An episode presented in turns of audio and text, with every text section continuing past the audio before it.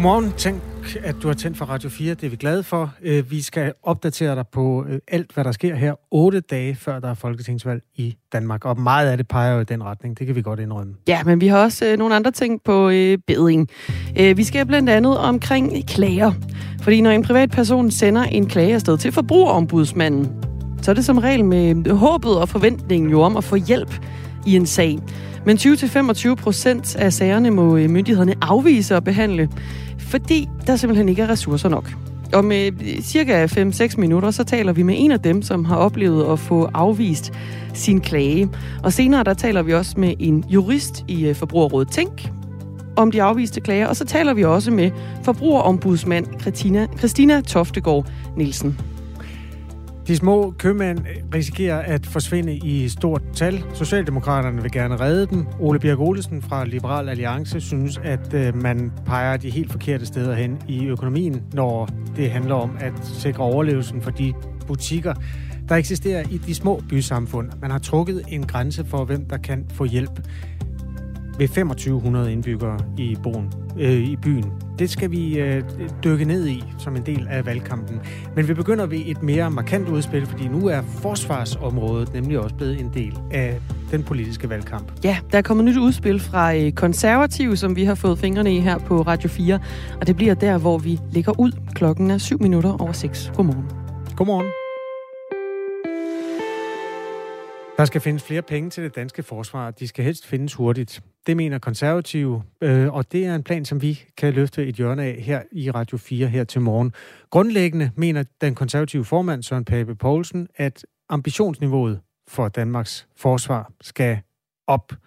Det handler om tryghed i hverdagen. Det handler også om at få lov at blive ved med at være en del af en fri verden. Søren Pape Poulsen siger i et interview med os, at hans parti blandt andet foreslår en national sikkerhedsrådgiver, der skal sikre bedre rådgivning af statsministeren, når det kommer til de øh, presserende spørgsmål om national og international sikkerhed. Jeg mener simpelthen, at vi er nødt til at, at mande op på det her, så der er en endnu stærkere koordination end i dag. Det handler ikke om, at udenrigsministeren ikke skal gøre det, øh, vedkommende skal, og forsvarsministeren osv. Men vi er nødt til at få sammentænkt, både hvad angår øh, hele rigsfællesskabet og det, der skal, det, vi skal håndtere der, men også ude i de enkelte altså beredskaber. Der synes jeg, det er vigtigt, at vi får samlet og får lavet en enhed, så vi får en, en national sikkerhedsrådgiver, der selvfølgelig håndterer det, der sker rundt i ministerierne, eller samler viden ind, og dermed kan være en rådgiver til statsministeren. Så det er, det er det, man op. Vi ser, at Ulf Christensen har gjort det, øh, er på vej med tanken i, i Sverige også nu, efter han er blevet statsminister. Jeg tror simpelthen, vi lever i en tid nu, hvor, øh, hvor, hvor truslen er så høj, og hvor det, der foregår i Europa med krig i Europa, lige vores, øh, vores egen baghave, betyder, at vi skal have en, øh, en stærkere rådgivning af, af statsministeren ved at få samlet sådan en enhed, der kan tænke bredt og, og samle det sammen og være en rådgiver øh, for øh, statsministeren i, øh, i de her sager. Der, der er simpelthen brug for, at vi har en ny tilgang til det. Tilbage i marts var konservativ en del af det nationale økonomi, som jo var øh, de store partier, der gik sammen om at øh, lave en ny aftale for dansk sikkerhedspolitik. Det blev besluttet, at man løfter forsvarsbudgettet til 2% af bruttonationalproduktet, bruttonationalproduktet, BNP kan vi også kalde det, inden udgangen af 2033. Det er altså 11 år frem i tiden, før man sådan helt har opskaleret. Det var Socialdemokratiet, SF, Radikale Venstre, Venstre, Konservative, der stod bag den her aftale. Og den er altså ikke engang syv måneder gammel, men nu vil Pape kigge på kompromiset igen for at se, om der skal flere penge til, og om man kan gøre det noget hurtigere. Og det kræver jo, det siger næsten sig selv, at vi kommer til at diskutere øh, forlig ret hurtigt, men vi også kommer til at genbesøge, kan det forlig, vi lavede, eller det kompromis, vi lavede om Danmarks forsvars- og sikkerhedspolitik, hold, hænger det sammen? Er det nok med de 2 procent? Det må vi diskutere, men også om vi skal nå det før. Og hvis vi skal det, så er vi jo nødt til at sætte os ned og diskutere, hvordan skal økonomien så hænge sammen i det. Og derfor er det noget, det er jo ikke noget, vi kan klare hu hej. Det er noget, vi er nødt til at sætte os ned, når der er dannet regering, og få sat øh, turbo på øh, lige med det samme, fordi øh, det haster. Øh, Forsvarsalliancen uh, skriger jo på, at alle landene leverer det, de øh, skal, og vi er bagefter. Med det nye udspil foreslår konservative altså, at aftalepartierne bag det nationale økonomi umiddelbart efter øh, valget og en måske ny regering er dannet, genbesøger det her kompromis for at vurdere, om det fortsat er skruet rigtigt sammen. Søren Pape ser gerne, at vi kommer op på at bruge 2% af bruttonationalproduktet på forsvar, inden man når så langt som 2033. Jeg kan bare se, at øh, som, som verden udvikler sig, så handler det også om, vi handler med hinanden, vi har forsyningskæder, vi skal beskytte. Vi har et, et Rusland, der reagerer aggressivt på, på at invadere et, øh, et land, et andet land, Ukraine. Og det gør, at vi er nødt til at diskutere det her igen, samtidig med, at vi får sat endnu mere tempo på at lave et nyt forsvarsforlig. Så det, det, det er flere spor. Vi er nødt til at kigge på, er situationen, som da vi lavede det her, den her aftale, kan vi gøre noget hurtigere? Og i så fald, hvordan skal vi så prioritere øh, økonomien? Men jeg synes simpelthen, at vi er nødt til at, at sætte os ned og genbesøge den her øh, beslutning og komme i gang med et øh, forsvarsforlig. Ifølge et notat fra Finansministeriet vil det koste næsten 18 milliarder kroner hvert år fra 2030 at bruge de her meget omtalte 2% af BNP på forsvaret. Det vil jo et løfte det samlede forsvarsbudget til ca. 52 milliarder kroner. Øh, det er cirka 10 milliarder mere, end der blandt andet bliver brugt på folkeskolen, for nu at tage et, et sammenligneligt øh, grundlag. Det er en, øh, en politisk boble i valgkampen, som ja, både er en budbringer om, at forsvarspolitikken nu også hvad skal man sige, bliver varmt øh, og, og måske brugbar i den her tilspidsende øh, valgkamp. Og også en øh, flanke, som vi selvfølgelig øh, vil være med til at øh, beskyde sammen med øh, dig, der lytter med, hvis du har input til, hvorvidt øh, forsvaret er noget af det, som er, er rigtig vigtigt nu, hvor valgkampen spidser til. Du er velkommen til at skrive til os på nummer 1424, hvis du har kommentarer. Vi har et langt interview med Søren Pape, hvor vores kollega Jakob Grosen stiller de uddybende spørgsmål til ham. Også spørgsmålet om, hvor pengene skal komme fra. Vi sender det om lidt over en time her i Radio 4 morgen. Ja, fordi nedtællingen den er i gang til øh, Folketingsvalget.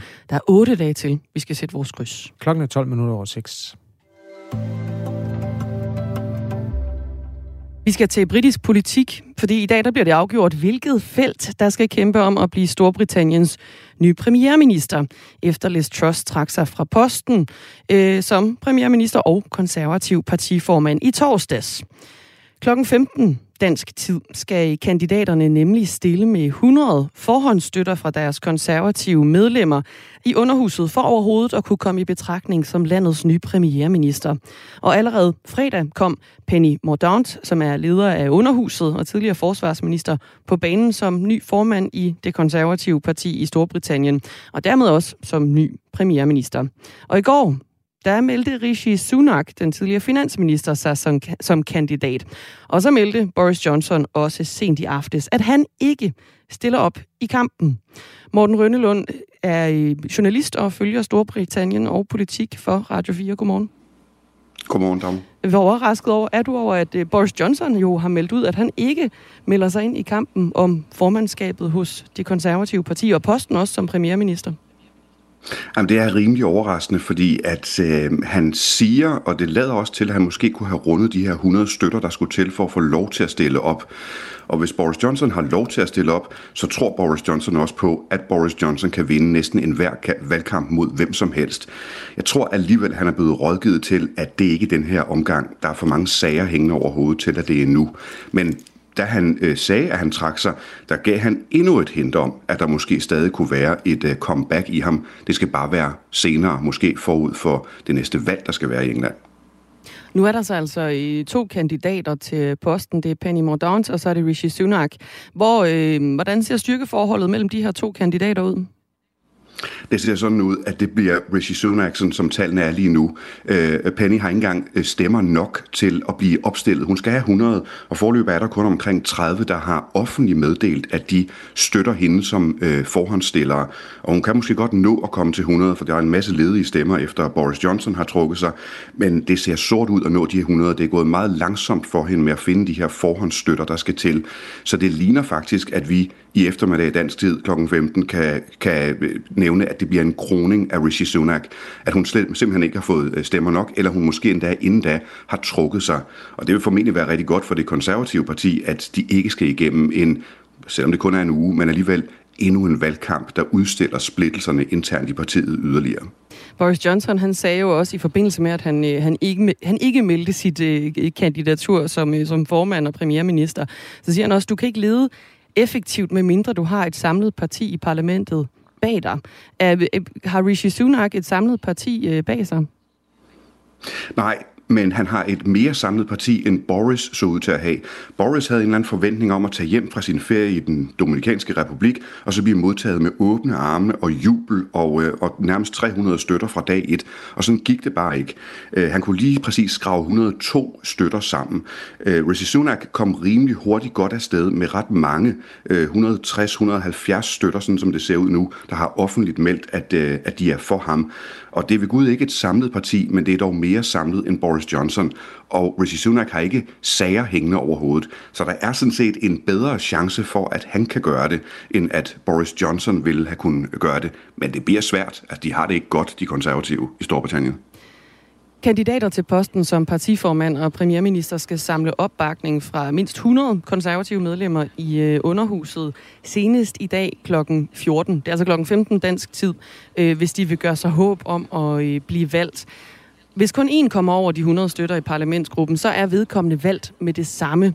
Øh, og hvis der er flere, så skal samtlige medlemmer af partiet stemme om, øh, om kandidaterne. Og lige nu har Rishi Sunak, siger du, op mod 160, øh, opbakning fra 160 personer, og Penny Mordaunt, hun har støtte fra hvor mange, siger du? Ja, omkring 30, som har offentligt meldt ud, og det kan ændre sig lidt i løbet af dagen, men næppe til over 100. Jeg tror det simpelthen ikke. Det er jo mandag i dag, så hvad har udspillet sig her i weekenden, som kan få betydning for udfaldet senere i dag? Jamen, der har udspillet sig det i løbet af weekenden, at øh, der har på de interne linjer hos de konservative har været alle mulige forhandlinger og snakke og, øh, undskyld, og meldinger på kryds og tværs. Og det, det vil have en betydning, hvem det er, man har peget på undervejs i den her sådan lidt skjulte bag kulisserne valgkamp. Øhm, Boris Johnson prøvede på et tidspunkt at sige, at han var langt forbi de 100, ligesom for at få noget momentum. Men det blev der stillet spørgsmålstegn ved. Når så mellem lørdag og, og søndag, der måtte de hellere mødes, de her forskellige lejre, for at se, om de sådan kunne blive enige om at støtte hinanden på en eller anden måde, og lave en løsning med det samme. Så der har været frem og tilbage mellem kulisserne med, med, med forskellige meldinger, som nogen også har måttet æde i sig igen, da Boris så trak sig. Rigtig mange af hans støtter øh, har været nødt til, de offentlige i hvert fald, har været nødt til at gå ud og sige, nå ja, okay, det var så ikke den her gang, men nu må jeg så pege på nogle andre. Så det har været en rodet weekend for, øh, for de konservative. Men de har håbet, mange dele af partiet, at de vil lande det her sted, altså hvor der kun er én kandidat, der kan krones, så vi ikke skal igennem den her splittelse. Også fordi sidste gang, at der skulle afstemning og valgkamp til, og det til sidst endte uden for parlamentet hos de konservative medlemmer, der stemte de anderledes, end der var lagt op til ind i parlamentet. Parlamentet vil egentlig have Rishi Sunak over Liz Truss sidste gang, og så valgte de menige medlemmer, de 180.000 rundt i landet, Liz Truss alligevel. Man vil gerne undgå, at det kommer ud til den befolkning igen, der vendte det hele på hovedet, og det tror jeg ser ud til at være lykkes for dem, trods en hård weekend. Hvad kommer der til at ske, når vi øh, sådan kender det, det fulde kandidatfelt senere i dag? Ja, men øh, mit bedste gæt er, at øh, på et eller andet tidspunkt i løbet af dagen, der vil øh, Rishi Sunak øh, stå så stærkt, at det reelt er ham, og så kan vi bare se frem til den officielle melding om, at han er ny formand. Og så skal han straks i gang med at overtage øh, de, de forskellige opgaver, der ligger efter Liz Truss, og det skal han så en uge før ventet, for ellers så skulle det egentlig have været på fredag, at vi fik det endelige navn, når alle afstemningerne havde været øh, slut. Og så kan vi regne med, at der kommer meldinger fra Rishi Sunak, om han vil køre videre med den økonomiske redningsplan, som blev lagt af Jeremy Hunt, den nye finansminister, sidst i Liz Truss øh, periode som premierminister, eller han laver ændringer. Så allerede i løbet af eftermiddagen, når Rishi Sunak har vundet, jeg tør næsten godt lægge hovedet på blokken, jamen så vil, det, vil de første meldinger om, hvor øh, Storbritannien skal hen, komme, og så er vi tilbage til en eller anden form for normal. Så lød det fra Morten Rønnelund, som er i Storbritannien-kommentator her på Radio 4. Klokken er 19 minutter over 6. Godmorgen.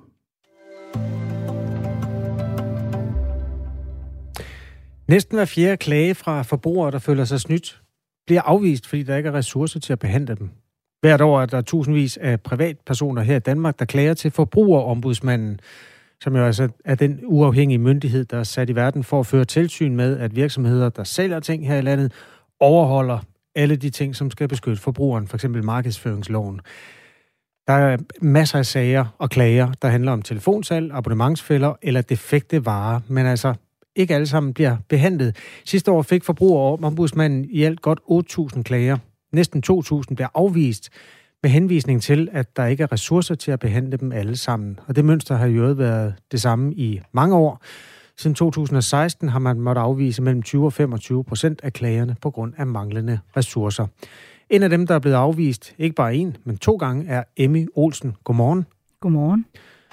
10. september sidste år klagede du til forbrugerombudsmanden. Øh, det er så godt et år siden, og det gør du jo igen i foråret i år. Vil du lige sådan kort beskrive de to sager? Ja, øhm, sidste år der drejede det sig om en vare, jeg havde købt på internettet øhm, fra udlandet. Jeg kan ikke helt konkret huske, hvor det var henne fra. Øhm, jeg modtager varen, der, som er flere måneder undervejs oven købet, og da jeg så modtager den, er den defekt. Øhm, jeg skriver jo så til, til firmaet og, og laver en video og siger, prøv her, der er jo noget galt med varen her, og den vil jeg jo selvfølgelig gerne have returneret, enten pengene eller have en ny. Øhm, jeg har en god dialog med dem til at starte med, øhm, men efterfølgende, så, øhm, så begynder deres svartid at være længere og længere. Øhm, og til sidst så får jeg faktisk et svar fra dem efter flere måneder, hvor i der står, at nu kan de ikke behandle min sag længere, fordi nu, nu er fristen overskrevet. Og så tænker jeg, at der må være, der må være noget, jeg kan gøre, så jeg så tager, tager så fat i øh, en gruppe inde på Facebook. Jeg ved ikke, om jeg må sige det i radioen. Jo, jo, selvfølgelig. Nå, okay, men øh, den hedder Spørg en advokat, okay. hvor det er advokater, der sidder og, og tager sig af, altså frivilligt, og tager sig af sager, som, som blandt andet min, hvis de har tid til det. Øhm, og der appellerer jeg så til dem, og jeg kan faktisk ikke huske, om jeg får svar, for jeg har faktisk ikke glemt alt om den sag. Øhm, og jeg mener så ikke, der sker noget, og jeg tager så kontakt til, til forbrugerombudsmanden ved at se, ham på den e-mail, som jeg så har haft i forhold til, øhm, til den defekte vare og det firma. Og øhm, jeg får så et, en e-mail, øhm, hvor, øh, hvor jeg så får at vide, at de desværre ikke kan hjælpe mig. Øh, jeg er ikke prioriteringsværdig. Så, øh, så jeg tager faktisk henvendelse til min bank og laver en indsigelse den vej igennem, og får så heldigvis mine penge igen. Hmm. Øh, og den anden, det var så her i år. Øhm, jeg har faktisk et par stykker. Hvad, øhm, det er også bare for at forstå princippet i det. Også hvilken størrelsesorden vi er i af penge. Altså for det første, hvad var det egentlig for nogle varer, du købte? Jamen, øh, jeg havde købt sådan nogle shampooholder. Øh, var sådan nogle, til brugskabinen? Øh, ja, til brugskabinen. Okay. Som faktisk var super smart. Sådan, så, så det, de fyldte ikke særlig meget, og de optog ikke særlig meget plads. Nu, nu har jeg ikke så stort et toilet i forvejen. Øh, og der badeværelse. Så, så det var faktisk rimelig praktisk, hvad, synes hvad, jeg. Hvad kostede den? Jeg tror, alt i alt var det op at koste omkring 600 kroner med fragt, ikke? Okay, nå, nå, nå ja, men altså, det er da også penge. Det er fordi, det, mange af de der sådan, fjerne de asiatiske øh, butikker, det er sådan noget, hvor du køber noget for 19 kroner, og så bliver det sendt med en container. Men det her, det er jo altså rigtige penge, ja, som du fik det. igen. Ja, jeg fik dem heldigvis igen af banken. Øh, men det tog så også rigtig mange måneder, før jeg kunne, kunne få dem igen, ikke? Øhm, ja. Der er både altså, der er advokater, rådgivere, organisationer og myndigheder og privatpersoner, som kan klage til forbrugerombudsmanden, som i øvrigt er en kvinde, som vi skal tale med senere på morgenen. Og øh, forbrugerombudsmanden kan også optage sager på eget initiativ, men de fleste klager kommer fra private. I begge sager, som du øh, har refereret her, øh, Emil Olsen, får du svaret fra forbrugerombudsmanden, at din klage er blevet afvist. Hvad står der i den mail? Altså meget kort, kort og godt står der, at øh, vi kan desværre ikke tage sagen op til behandling. Forbrugerombudsmanden modtager langt flere henvendelser, end vi har ressourcer til at behandle. Vi, har derfor, vi er derfor nødt til at prioritere blandt de henvendelser, vi modtager. Hvordan havde du det, da du fik det svar? Jamen, jeg synes jo, det var træls. Også fordi den anden sag, som du refererer til, det, øhm, den, øhm, den var jeg lidt i tvivl om. Også fordi, at, at nu er jeg ikke sat helt ind i lovgivningen. Øh, men jeg mener, at i Danmark, der er der en lovgivning, der hedder, at vi har tre, to, to års reklamationsret. Men, ja. men, men den her butik øh, havde så åbenbart kun et års reklamationsret. Og så ved jeg ikke, om det er, fordi butikken lå i udlandet.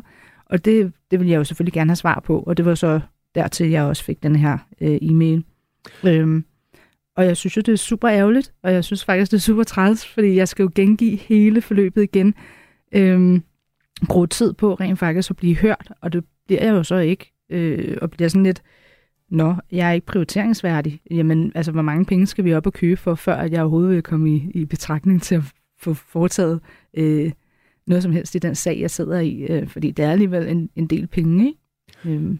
Vi kan kaste lys over nogle af de ting om en time, når vi kaster, øh, ikke kaster, men taler med øh, Forbrugerrådet Tænk, som jo er sådan den græsrodsorganisation, der hjælper forbrugerne i den her type sager. Også for at få lidt klarhed over, hvornår den danske købelov egentlig gælder, med de to år, som du refererer til her, Emmy mm. Olsen.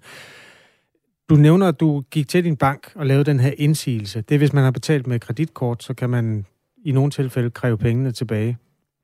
Hvordan oplevede du den proces? Øhm, Altså man kan også godt, hvis man, hvis man har lavet en bankoverførsel, men så, så skal man så tage direkte kontakt til banken. Det har jeg i hvert fald gjort et par gange. Øhm, men det var rigtig god. Altså det er, jo, det er jo egentlig meget nemt, det er at gå ind, og så finder man den dato, øh, hvor man har købt varen, og så øh, skal man dokumentere, at man har haft øh, kontakt til, til øh, hvad hedder det, til, til, til det pågældende firma, og så tager banken sig så af det øh, efterfølgende. Og heldigvis i fire ud af fem sager øh, har jeg så fået medhold. Ikke? Det her det er jo så et udtryk for, at du rent faktisk kunne klare sagen selv. Hvad er problemet så?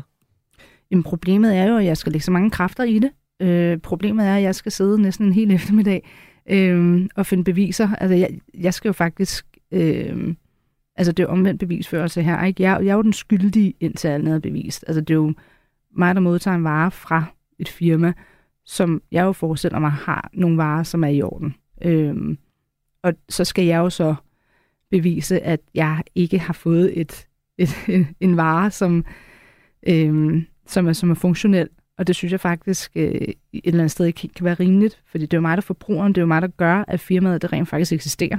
Og så synes jeg ikke, at jeg skal bruge så meget tid og kræfter på det, og samtidig med igen, når jeg så gør det, og jeg så ligesom rækker hånden ud og siger, hey, jeg har brug for noget hjælp, for jeg kender ikke helt til, til det, øh, der foregår lige nu, så får jeg en afvisning. Det synes jeg, det, det det problemet er for mig. Det er den her med, at jeg ikke føler, at, øh, at jeg er prioriteringsværdig nok, øh, og at jeg ikke får den hjælp, jeg har behov for.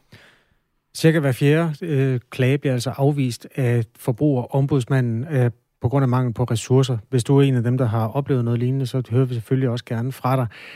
Eller hvis du har holdninger, der hører hjemme i det her felt. Det er altså en lovgivning, der er sat i verden for at sørge for, at de butikker, der agerer på det danske nu laver sådan et citationstegn, danske marked. Det er ret svært at afgøre, hvor Danmark ligger, når det handler om internettet. Men øh, at, at de overholder de danske lovgivninger. Og det er derfor, jeg taler med Emmy Olsen, som to gange har følt sig snydt i form af defekte. Var det begge gange defekte, eller var det noget, der ikke nåede frem, eller hvad var det? Nej, den første gang, øh, sagen sidste år, det var en defekt vare, og den anden, det var, at min vare gik i stykker under øh, det, jeg vil mene var en reklamation. Øh, okay. Ja. Godt, og der, der er jo mange typer af den type sager, eller den her slags sager. Det er også for at sige, at øh, ja, det, det som er det nye her, det er internettet. Helt nyt er det ikke, men har du gjort dig nye overvejelser om, hvor dine indkøb skal ske? Altså, øh, er du blevet bedre til at sortere i de butikker, du stoler på?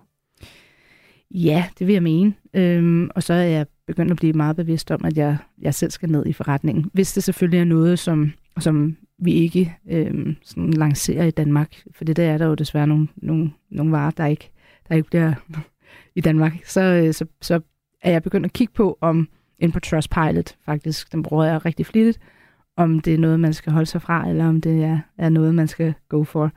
Øhm, nu har der heldigvis ikke været nogen sager her på det sidste. Jeg har ikke rigtig haft behov for noget. Det er jo dejligt. Mm. Øhm, men, men helt klart, det har fået mig til at tænke rigtig meget over, hvor er det egentlig, jeg lægger mine penge henne. Tak for advarslen, og det lille gode råd også, der kom der i halen på det. Emi Olsen. Selv tak. 42 år fra København Nordvest, som altså to gange har fået afvist klager hos forbrugerombudsmanden. Vi prøver at belyse det her med hjælp fra Forbrugerrådet Tænk, som jo er forbrugernes side af sagen. Klokken, ja, det bliver om 50 minutters tid, og en time senere har vi faktisk Forbrugerombudsmanden med, som øh, ja, skal forholde sig til det her med, at der simpelthen ikke er ressourcer til at øh, tage dem alle sammen. Forbrugerombudsmanden hedder Christina Toftegård Nielsen, og hun er med kvart over otte. Hen over den netop overståede weekend, der har omsorgssvigt i ældreplejen fyldt en del. Og det har det, fordi TV2 sendte en dokumentar i slutningen af sidste uge. Det var torsdag aften. Og det er ikke første gang, vi har set billeder af fyldte blæer, der ikke bliver skiftet. Også trusler fra personalet. For to år siden, der så de fleste af os i hvert fald, hvordan Else blev behandlet på plejehjemmet Kongsgården i Aarhus. Men den her slags dokumentar om plejehjemmene ødelægger sosuers omdømme. Det mener en øh, forsker, som vi skal tale med om ikke så forfærdeligt længe. Det bliver om øh, 6 minutter. Hun frygter, at det får øh, færre til at søge ind på SOSU-uddannelsen. Det kan du altså høre meget mere om efter en øh, omgang nyheder her i Radio 4 morgen. I dag er de med Signe Ribergaard Rasmussen. Her i studiet sidder Kasper Harbo og Dagmar Eben Østergaard. Klokken er halv syv.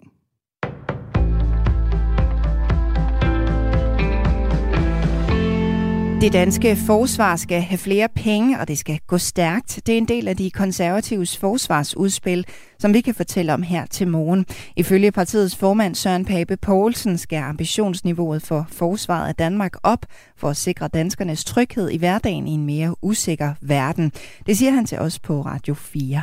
Vi er nødt til at få sammentænkt, både hvad angår øh, hele rigsfællesskabet og det, der skal, det, vi skal håndtere der, men også ude i de enkelte altså beredskaber. Der synes jeg, det er vigtigt, at vi får samlet og får lavet en enhed, så vi får en, en national sikkerhedsrådgiver, der selvfølgelig håndterer det, der sker rundt i ministerierne, eller samler viden ind, og dermed kan være en rådgiver til statsministeren. Så det er, det er det at man op den tidligere britiske premierminister Boris Johnson siger i en erklæring, at han ikke stiller op i kampen om at blive ny formand for det konservative parti. Meldingen kommer efter vedvarende spekulationer om, at Boris Johnson vil gå efter at lede Storbritannien igen. I erklæringen siger Boris Johnson, at han har været overvældet over, hvor mange der har opfordret ham til at stå i spidsen for de britiske konservative igen, og dermed også blive premierminister på ny. Men i løbet af de seneste dage er jeg desværre kommet frem til den konklusion, at det ikke vil være det rette at gøre. Du kan ikke lede effektivt, medmindre du har et samlet parti i parlamentet bag dig, siger Boris Johnson i erklæringen. Forlængelse af grænsekontrollen ved den dansk-tyske grænse skaber frustrationer hos to sønderjyske borgmestre. Reaktionen kommer efter, at regeringen har forlænget grænsekontrollen, der blev indført i 2016 med yderligere et halvt år. Altså, jeg synes, det er både trist og det er træls, at man nu igen igen forlænger den såkaldte midlertidige grænsekontrol. Det er simpelthen en, en scene, og det er en barriere inde i, i grænseland siger borgmester i Tønder, Jørgen Pop Petersen. I Åben Rå Kommune deler borgmester Jan Riber Jacobsen frustrationen. Jamen, jeg synes midlertidigheden den er ligesom er udløbet nu. Øh, nu er der stået på i seks år. Så jeg savner, at der kommer en afklaring på for Christiansborg, hvad er det, man vil øh, på den længere sigt. De to borgmestre beretter om til tider kilometer lange køer og stort besvært for medarbejdere, der pendler frem og tilbage over grænsen. Danmark har overset en alvorlig sikkerhedssvaghed på havbunden, og det får eksperter til at efterlyse mere overvågning, skriver politikken. Infrastrukturen på havbunden er værd at beskytte bedre, end vi gør i dag, fordi vi er så afhængige af energi og data. Nu viser det sig, at der er en konkret trussel mod den, siger Tobias Liebetrav fra Center for Militære Studier ved Københavns Universitet. Han er ekspert i kritisk infrastruktur på havbunden og i cybersikkerhed. Tobias Liebetrav fremhæver, at man tidligere har anset det for usandsynligt, at der kunne findes sabotage mod kabler sted. Derfor har risikoen for sabotage været en blind vinkel, som sabotagen i Østersøen har belyst nu. I dag er det op til de private virksomheder, der ejer kablerne og sørger for, at deres leverandører lever op til sikkerhedskravene fra Center for Cybersikkerhed under Forsvarets efterretningstjeneste. Men ifølge politikken er der ingen krav til overvågning eller konstruktion af søkablerne. Fra Center for Cybersikkerhed lyder det dog, at man overvejer, om fokus for tilsynet skal ændres eller udvides. I dag først regn i de nordlige og østlige egne senere på dagen. Byer til dels med torden i den nordlige og vestlige del af landet. Nogle steder også lidt eller måske nogen sol, og så får vi temperatur mellem 3, blablabla, jeg prøver lige igen. Temperaturer mellem 13 og 16 grader så varme hedder det, og let til frisk vind. Det var nyhederne på Radio 4 med Signe Ribergaard Rasmussen.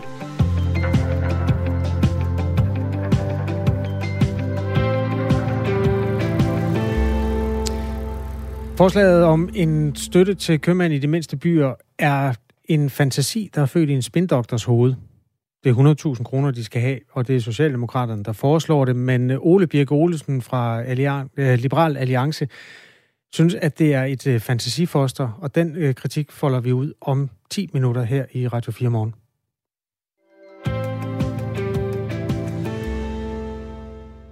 Dokumentar om omsorgssvigt i ældreplejen har en negativ effekt for branchen. Det mener du, Heidi Hesselberg Lauritsen. Godmorgen. Godmorgen. Forsker ved VIVE, som er det nationale forsknings- og analysecenter for velfærd. Når vi ser billeder af blæer, der er fyldt med tis eller afføring, som ikke bliver skiftet, trusler fra personalet, som øh, vi eksempelvis så i dokumentaren, som TV2 sendte i slutningen af sidste uge, så ødelægger det omdømmet på social- og sundhedsområdet. Og i værste fald, så kan det betyde, at øh, færre unge vil søge ind på SOSU-uddannelsen, og dermed kommer vi til at stå med endnu færre varme hænder i ældreplejen, end vi i øh, forvejen gør, mener du Heidi Hesselberg Lauritsen. Hvorfor, øh, hvorfor mener du dokumentarerne her, de ødelægger SOSU'ernes omdømme? Jamen altså allerførst så vil jeg sige, at jeg naturligvis tager dyb afstand fra dokumentaren, fordi vi ser jo nogle situationer, øh, når også en adfærd, som ingen steder hører hjemme, og som hverken kan øh, retfærdiggøres eller skal forsvares. Men, men når det så er sagt, jamen, så vil sådan en dokumentar have, være skadelig for både rekruttering af nye øh, medarbejdere til vores ældrepleje, men også for den sags skyld fastholdelse af de medarbejdere, som allerede arbejder der. Øh, og, altså, og, og grunden til, at, øh, at jeg siger det, det er jo fordi, vi kan se, at social- og sundhedsfagene, de generelt bare lider af store øh, imageudfordringer. Øh, og vi ved fra vores forskning, at både elever ude på social- og skolerne, men også medarbejderne ude i vores ældrepleje, de om ikke dagligt, så i hvert fald jævnligt konfronteres med noget meget stereotyp og til tider misvisende eller direkte øh, forkerte forestillinger om, hvad det egentlig vil sige at arbejde inden for de her fag her. Øh, så når vi så får sådan en, en dokumentar som, som den fra sidste uge, jamen så vil det have, øh, så vil det kunne have nogle meget negative konsekvenser for, jamen, om vi overhovedet bliver i stand til at kunne øhm, øh, øh, få nok øh, unge til at, til at søge ind på de her, hvad hedder det, uddannelser. Hvorfor tror du ikke, at øh, fremtidens potentielle sosuer kan se, øh, se igennem, at det er en dokumentar om måske enkelte tilfælde? Jamen altså, pro- problemet er jo lidt, at, at generelt så, så spiller øh, medierne jo bare en enorm stor rolle som en samfundsoplysende øh, institution, og meget af, af det kendskab eller den viden, som, som mange mennesker de har om vores ældrepleje, det stammer fra medierne.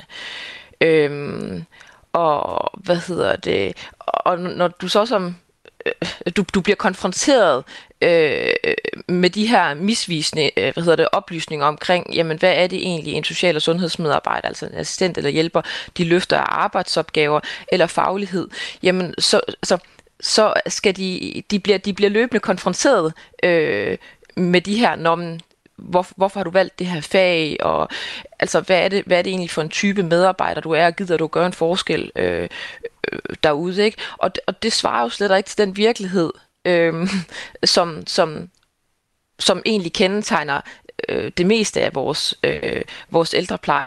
Og så er det hvor mange øh, de tænker, ved du, det er et fag, jeg ikke skal ind for, eller folk, som allerede er inden for fagen, der tænker, ved du, det her det kan jeg faktisk ikke holde til at blive konfronteret med, fordi jeg går, jeg går faktisk på arbejde for at gøre en kæmpe forskel øh, for nogle borgere hver dag, og give dem et, et, et, et værdigt ældreliv.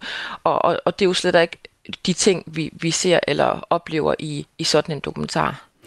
Dokumentaren, som TV2 sendte torsdag aften, viser ifølge eksperter omsorgssvigt på plejehjemmet, der hedder Nørremarken, som ligger i Køge Kommune. Og den kommer bare to år efter dokumentaren Plejehjemmene bag facaden, hvor de fleste af os øh, nok husker billeder af Else Marie Larsen, der blev udsat for en svigtende behandling af personalet på plejehjemmet Kongsgården i Aarhus. Øhm, her på Radio 4 morgen, der har vi talt med flere SOSU-medarbejdere, som deler øh, din frygt, Heidi Hesselberg Lauritsen.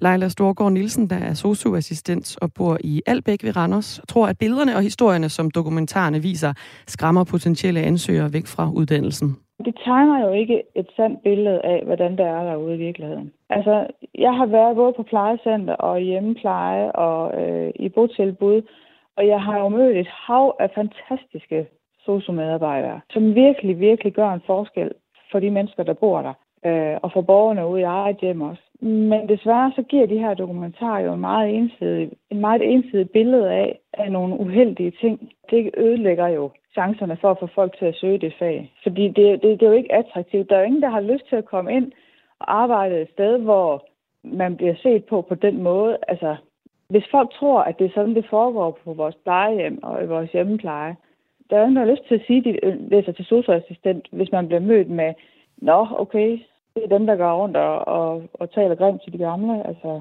Det siger socioassistent Leila Storgård Nielsen. Vi har også talt med Vibeke Grundet Nielsen fra Vinderslev nær Silkeborg, som er sociohjælper. Og hun mærker selv, hvordan omdømmet det bliver dårligere og dårligere, og det skaber en frustration hos hende. Når man ligesom møder nogle fremmede mennesker, der ikke kender en, som måske spørger, jamen, hvad laver du? øh, og man siger, at man er inden for, eller man er sosu, ikke? så kommer der sådan, nå, så er du en af dem. Det irriterer mig, fordi jeg ved, jeg gør et godt stykke arbejde. Jeg ved, jeg virkelig gør en forskel. Og jeg synes, det man ser i medierne, det er lidt at skære alle over en kamp. Og der er altid brødende kar i alle fag. Men vi er altså rigtig mange flere, der virkelig gør et godt stykke arbejde siger Vibeke Grundet Nielsen, som er sosu-hjælper. Øhm, Heidi Hesselberg Lauritsen, forsker ved VIVE. Nu hører vi både fra øh, dig og så de her øh, to kvinder, at dokumentarerne om plejehjemmene, de påvirker både uddannelsen og øh, jobbets omdømme. Mener du så, at medierne hellere skal lade være med at grave sådan nogle eksempler om omsorgssvigt frem? Altså, øh, vi skal jo selvfølgelig have, have sager omkring omsorgssvigt øh, for dagens lys. Øh, men når det så er sagt, så vil jeg ønske, at, at, at den fremstilling, vi, vi, vi ser af, af, hvad hedder det, af de her fag her, den bliver mere nuanceret, øh, og at vi får også de positive historier frem, som, som de her medarbejdere også bør, jamen så går de på, øh, på arbejde med, med en høj faglighed og med nogle meget store relationelle og omsorgsmæssige kompetencer for netop at gøre en forskel for de her øh, syge og svækkede borgere. Og det synes jeg desværre, det mangler. Øh, vi kan se, at det er knap, øh, altså men synes altså, du ikke hovedpersonen, øh, der stod frem i, øh, i den dokumentar fra TV2 øh, torsdag aften, hun var et, netop et godt eksempel? Øh, jo, men, men, men, men stadigvæk så, altså som vi også hører hende her, øh, journalisten, som, som, hvad hedder det, øh, som, som starter øh, på, på det her plejehjem, som hun siger, jamen vi ser jo også, øh, vi har jo også gode dage derude, ikke?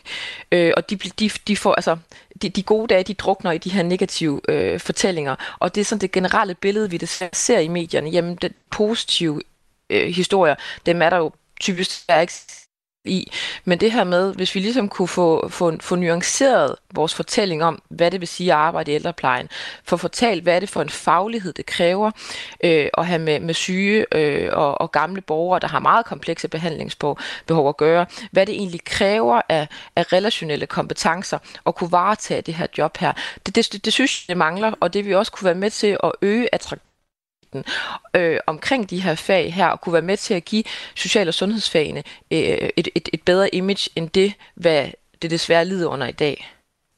I september sidste år, der udkom der også en dokumentar fra TV2, der hed Det er ikke slut endnu. Og den handlede om, hvordan øh, Dagmars Mine plejehjem forsøgte at erstatte medicin med fællesskab og omsorg for mennesker, for, øh, for mennesker med demens. Øhm, hvorfor mener du ikke, at det skaber balance nok i, øh, i dækningen? Øh, fordi desværre, altså de, de historier er der desværre ikke nok af. Altså, der, der, vi, vi mangler, vi mangler øh, de, de, de gode historier fra hverdagen. Altså de her små hverdagshistorier, som egentlig fortæller, hvilken kæmpe de her medarbejdere, de gør for brugerne. Ikke? Øhm, og, og så er det rigtig fint. Øh, vi har en, en, en enkelt dokumentar, der så, der så har en, en positiv øh, fortælling. Men, men vi skulle gerne have flere af dem. Vi, vi, vi, skal, have dem, vi skal have dem frem, både hvor, hvor medarbejderne tør at stå frem øh, og fortælle, hvor stolte de egentlig er for at arbejde inden for de her fag her. Altså det, det, er jo, det er jo det, vi ser. Vi ser medarbejdere, der er stolte, men at hele tiden bliver, bliver mødt af de her meget stereotype forestillinger om, som de her medarbejdere også beretter om, jamen, så er der ikke nogen, der har lyst til at fortælle, at de arbejder inden for de her fag her. Så gør det det også svært øh, at, at, at, at kunne tiltrække øh, nye medarbejdere. Så det her med, at vi, vi, skal, vi skal have de positive historier mere frem, og vi skal have vi, altså, hele øh, grundlaget for at tale om vores ældrepleje og de medarbejdere, der arbejder inden for vores ældrepleje, den skal gøres meget mere nuanceret, så, så man i befolkningen også har en, en, en, en, en mere reel forestilling om, hvad det egentlig vil sige at arbejde, hvad er det for nogle arbejdsopgaver, som medarbejderne løfter, og hvad er det egentlig, det kræver af faglighed for at kunne gå ind og, og gøre den her forskel for borgerne. Og den synes jeg mangler sagde Heidi Hesselberg Lauritsen, som er forsker ved VIVE, der er det Nationale Forsknings- og Analysecenter for Velfærd. Der er kommet et par sms'er ind på øh, 1424. Der er en, der skriver, Godmorgen Radio 4. Dem, som er igennem, har jo helt ret. Hvorfor ser man aldrig skjult kamera, hvor det går super godt? Fordi det åbenbart er ingen, som gider. Øh, for, Ah, for det er der åbenbart ingen, som gider. For så er der jo ikke en historie, som alle medier kan sælge. Ingen tvivl om, at dem, som er rådne, skal ud, men vis lidt respekt for de rigtig mange mennesker, som gør en positiv forskel, skriver Brian ind fra Birkerød. Jakob er fra Bispebjerg og bidrager også, han har skrevet til 1424. Jeg hører hellere plejehjemsbeboere fortælle om deres oplevelse frem for forskere og sosuer, som fortæller, hvor godt personalet er. Lyder analysen fra Jakob, der altså gerne vil se øh, de historier ud fra virkeligheden, også de dårlige af dem. Klokken er kvart i syv. Du lytter til Radio 4 morgen. I det røde hjørne på Radio 4 tager de røde partier debatten om uenighederne til venstre for midten. Folk, der kommer til Danmark, er jo kommet igennem en masse europæiske lande inden, og det er jo en kæmpe finger til det europæiske samarbejde. Den flygtning, der sendes tilbage til en eller anden lejr i Rwanda, jeg tror jeg sådan set, de er rimelig ligeglade, om det kun er Danmark, eller om det er også noget, vi har gjort sammen med et par andre europæiske lande. Hvilke kompromiser skal der findes, hvis magten skal blive i rød blok? Lyt med i dag 11.05.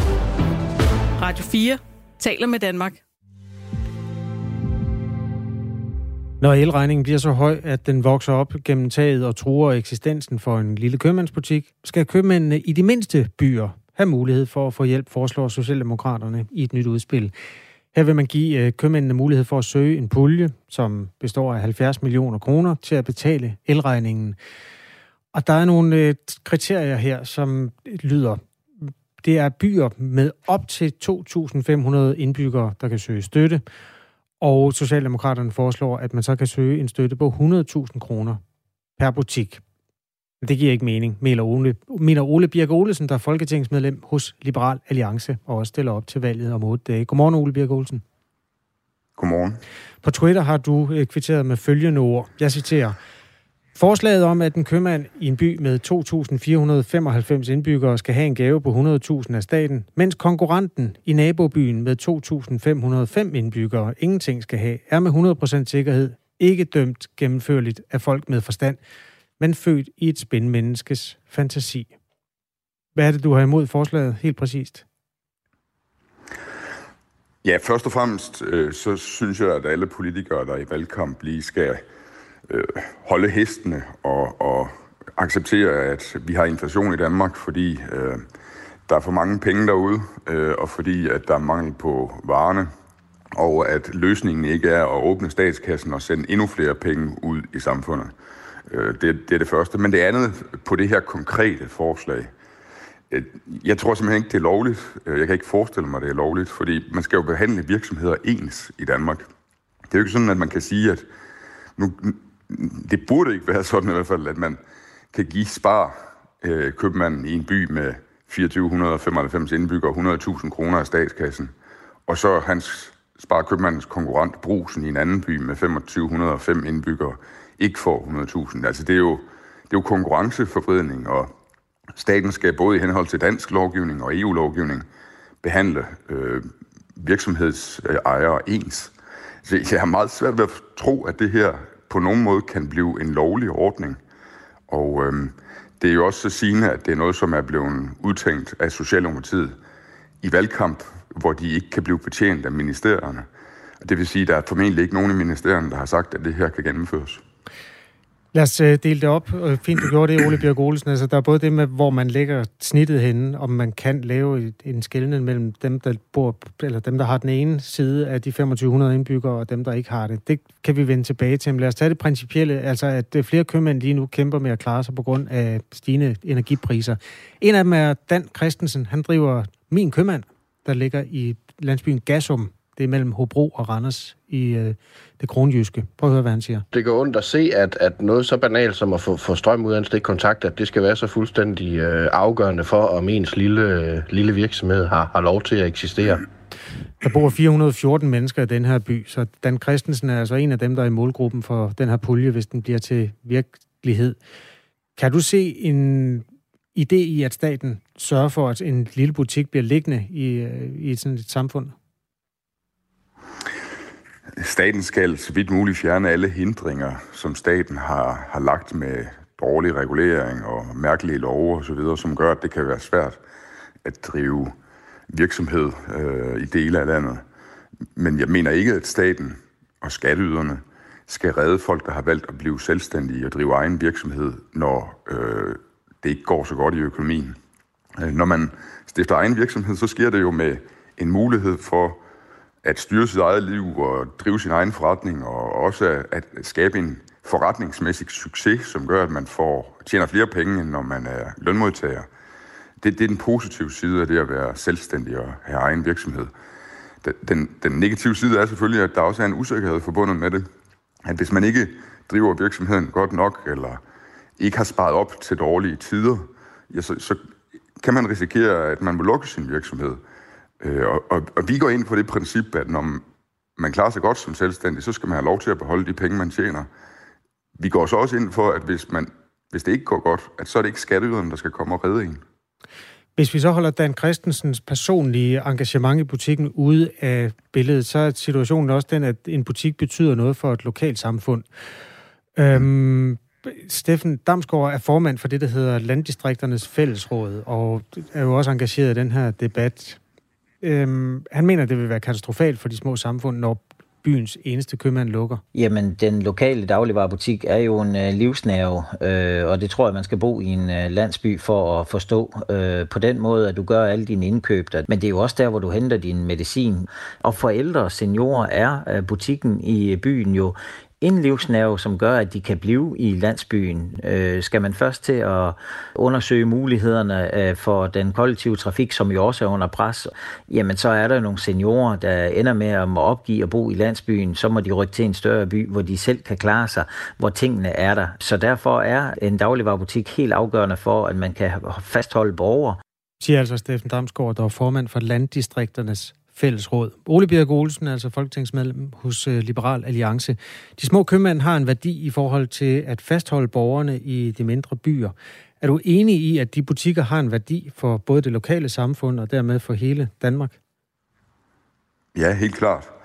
Øhm, og det betyder jo så, hvis, hvis man har en, en lokal købmand, som ikke kan løbe rundt, så kan det jo være, at det er fordi beboerne i, i landsbyen øh, skal handle der noget mere, i stedet for at de handler i, i en øh, større by, når de er på arbejde derinde, så skal de vente med at handle, til de kommer hjem til deres hjemby. Øh, og hvis det ikke er nok, så kan det jo være, at man skal drive det som en forening øh, af de lokale beboere, som, som gør det uden øh, ønsker om profit eller lignende. Det er også en mulighed. Men det er ikke sådan, at hvis en lokal købmand har valgt at være lokal købmand i et område, og det, det så ikke kan lykkes at drive det som en virksomhed, at så skal man have penge fra statskassen for at drive virksomheden. Det, det, er, ikke, øh, det er ikke den måde, vi synes, at et samfund skal fungere på. Vi synes, at folk skal tage ansvar for deres eget liv, og vi tror på, at folk kan tage ansvar for deres eget liv, også når de bor ude i mindre byer. Jeg kommer selv fra en lille by i øh, midten af Sønderjylland, og den lokale købmand der kører øh, fremragende og måske endda også bedre end brusen i den nærliggende større by. Så altså, det kan godt lade sig gøre, hvis der er et lokalt engagement i en by. Øhm, vi skal lade være med at tro, at alt godt nødvendigvis må komme med statsstøtte. Det her det drejer sig om en pulje på 70 millioner, som små købmænd, hvis det står til Socialdemokratiet, skal have mulighed for at søge som hjælp til at betale de, hold, betale de her øh, meget høje energiregninger, som man oplever i øjeblikket. Hvis nu det kan fastholde øh, 700 butikker, som står og vakler økonomisk lige i øjeblikket. Er det så ikke et harmløst beløb, 70 millioner kroner? Jamen, det er ikke sådan, at alle butikker, der ligger i byer med under 2500 indbyggere, de vakler. Overhovedet ikke. De steder i Danmark, hvor man øh, har formået at bevare en lokal opbakning til den lokale købmand, der kan man godt drive en lokal købmand, selvom der ikke er 100.000 kroner i gave fra en statsminister i valgkamp. Altså det, det, man, man må forstå, at det her er jo ikke nødvendigvis affødt af, at man bliver nødt til at have 100.000 kroner i gave for staten til de her købmænd for at få dem til at overleve. Det er affødt af, at vi har en statsminister, der er i valgkamp, og gerne vil komme med et eller andet spændforslag, der kan sikre, at øh, folk ude i de mindre byer, de har en opfattelse af, at statsministeren tænker på dem. Det her er ikke en nødvendighed for, at størstedelen af købmændene i de mindre byer overlever. Det her er en nødvendighed for, at statsminister Mette Frederiksen kan fortsætte som statsminister. Hvor ved du egentlig det fra, at der ikke er en masse små butikker, der har økonomiske problemer lige nu? Jamen, det ved, det ved jeg, og, det, og når det her forslag på et tidspunkt ikke bliver gennemført, for det bliver ikke gennemført, fordi det kan ikke lade sig gøre lovligt at skille på den måde mellem købmænd, der ligger i byer med under 2500 indbyggere, og byer, der ligger i byer, eller købmænd, der ligger i byer med over 2500 indbyggere. Det, det kan ikke gennemføres. Og når det ikke bliver gennemført efter valget, så vil man se, at størstedelen af de købmænd, de overlever, selvom de ikke får 100.000 kroner fra statskassen. Men ved du, at de ikke har økonomiske problemer?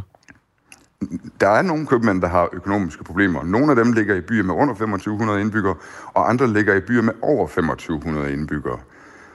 Og det eneste, jeg siger, det er, at vi må have den samme statsstøttepolitik til købmænd, uanset hvor mange indbyggere der er i de byer, som de ligger i. Vi kan ikke, vi kan ikke gøre forskel. Vi kan ikke tillade os at sige, at, at øh, Hansen, som driver en sparkøbmand, han skal have en gave på 100.000 kroner fra statskassen, fordi hans, øh, han ligger i en by med under 2500 indbyggere, mens Brusen, som ligger i en by med 2600 indbyggere, ikke skal de 100.000 kroner. Øh, den slags forskel må man ikke gøre i et land, hvor der er lighed for loven. Ole Bjerg Olsen kommer altså fra en mindre by i det sønderjyske og stiller op i København. Øh, det er rigtigt. Ja. Øh, bor du i en landsby nu, er der en, der spørger? Nej, det, medmindre man mener, at København er en landsby, så gør jeg ikke. Men jeg ved, hvordan forholdene er i en landsby, og jeg ved, at, at købmanden i den by, jeg kommer fra, øh, er en fremragende forretning for dem, der ejer den. Hvis nu... Og den by har omkring 1000 indbyggere. Hvis nu man kan overføre det der med butikkens værdi for nærområdet til alle mulige andre steder, kan du så slet ikke se nogen som helst mulighed for, at staten skal kunne gøre det mere attraktivt at drive en forretning, som dermed er et, en gave til et lokalsamfund, også måske de lokalsamfund, hvor folk ikke har så mange penge? Er der nogen i det her land, som mener, at det er en holdbar løsning, at købmænd i mindre byer, de skal drives som gaver for staten? Eller tænker de fleste mennesker som mig, at man bliver nødt til at have en levedygtig forretning, også i de mindre byer, hvis man i længden skal have en købmand.